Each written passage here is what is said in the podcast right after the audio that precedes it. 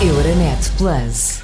E como sempre acontece às segundas-feiras, tempo agora para o Europa para que te quer, um espaço da Renascença em, sim, em colaboração com a Euronet. Aqui acompanhamos as propostas, decisões e políticas da União Europeia com impacto concreto na vida dos cidadãos. Esta semana olhamos para o quadro temporário que a Comissão Europeia propôs em março passado que dá flexibilidade aos governos para concederem ajudas de Estado às empresas no contexto da pandemia. Os 27 podem facilitar assim as necessidades de liquidez das empresas mais afetadas pela crise económica, através, por exemplo, de subvenções ou de benefícios fiscais. Bruxelas já prolongou por várias vezes este quadro temporário e recentemente decidiu alargá-lo novamente, como explica o correspondente da Renascença em Bruxelas, o jornalista Vasco Gandra. No pico da primeira vaga da pandemia, em março passado, a Comissão Europeia propôs um quadro temporário para permitir que os 27 utilizem toda a flexibilidade nas regras dos auxílios estatais para apoiar a economia. Concretamente, os governos receberam luz verde para avançar, por exemplo, com subsídios até 800 mil euros, mas também com benefícios fiscais, adiantamentos ou garantias estatais para empréstimos contraídos pelas empresas. O objetivo é atender às necessidades de liquidez das empresas. É raro e apenas em circunstâncias de emergência económica Bruxelas flexibilizar desta forma as apertadas regras que regem os auxílios de Estado na União Europeia.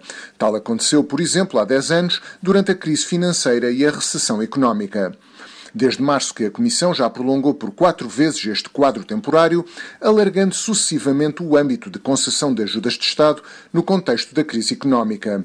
Com a segunda vaga do coronavírus a perturbar profundamente a vida económica e as empresas por toda a Europa, Bruxelas propôs na semana passada prolongar o quadro temporário até 31 de dezembro.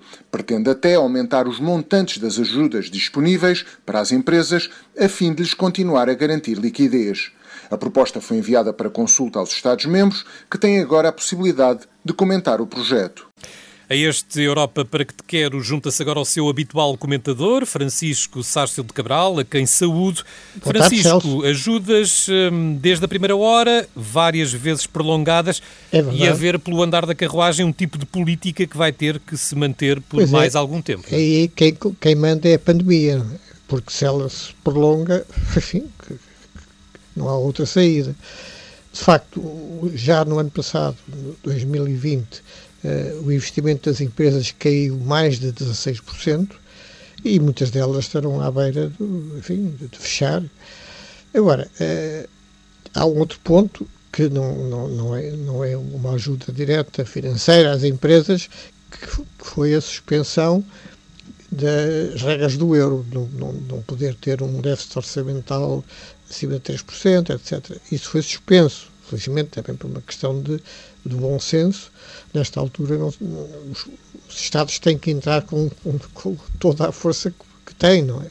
Agora, uma coisa é os apoios que vêm de Bruxelas, que estão a dobrar um bocadinho, porque não só a pandemia está, está a agravar-se, como eh, é preciso que sejam eh, votados eh, estes, eh, estes apoios da chamada bazuca eh, nos 27 Parlamentos Nacionais e também no Parlamento Europeu, mas aí penso que não haverá problema. Eh, e, portanto, demora um pouco. Agora, muitas vezes o problema não é de, Bruxelas, não é da, da, da- da Comissão Europeia e da burocracia europeia. É, muitas vezes é, é a burocracia portuguesa que, que- que trava as ajudas.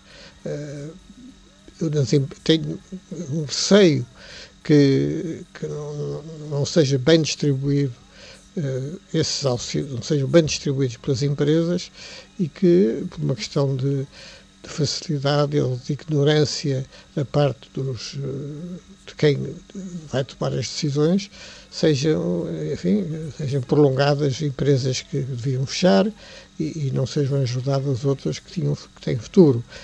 Enfim, eh, sabemos, por exemplo, no campo social, que não é o caso desta, deste, deste esquema que, de, que, de que o Vasco Câmara falou, dos apoios sociais. eh, É outro tipo de liquidez. Sim.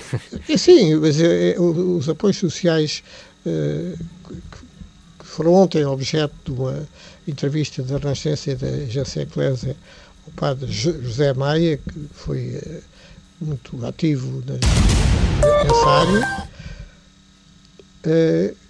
que no ano passado Portugal só usou 33% desses auxílios que estavam disponíveis. É isto que não pode acontecer.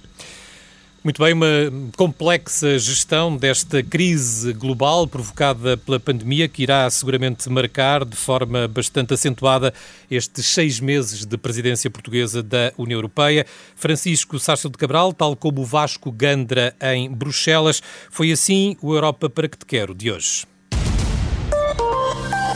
Euronet Plus. Milano. Zagreb. Bruxelas. Sofia. Riga. Euronet Plus, a rede europeia de rádios para compreender melhor a Europa.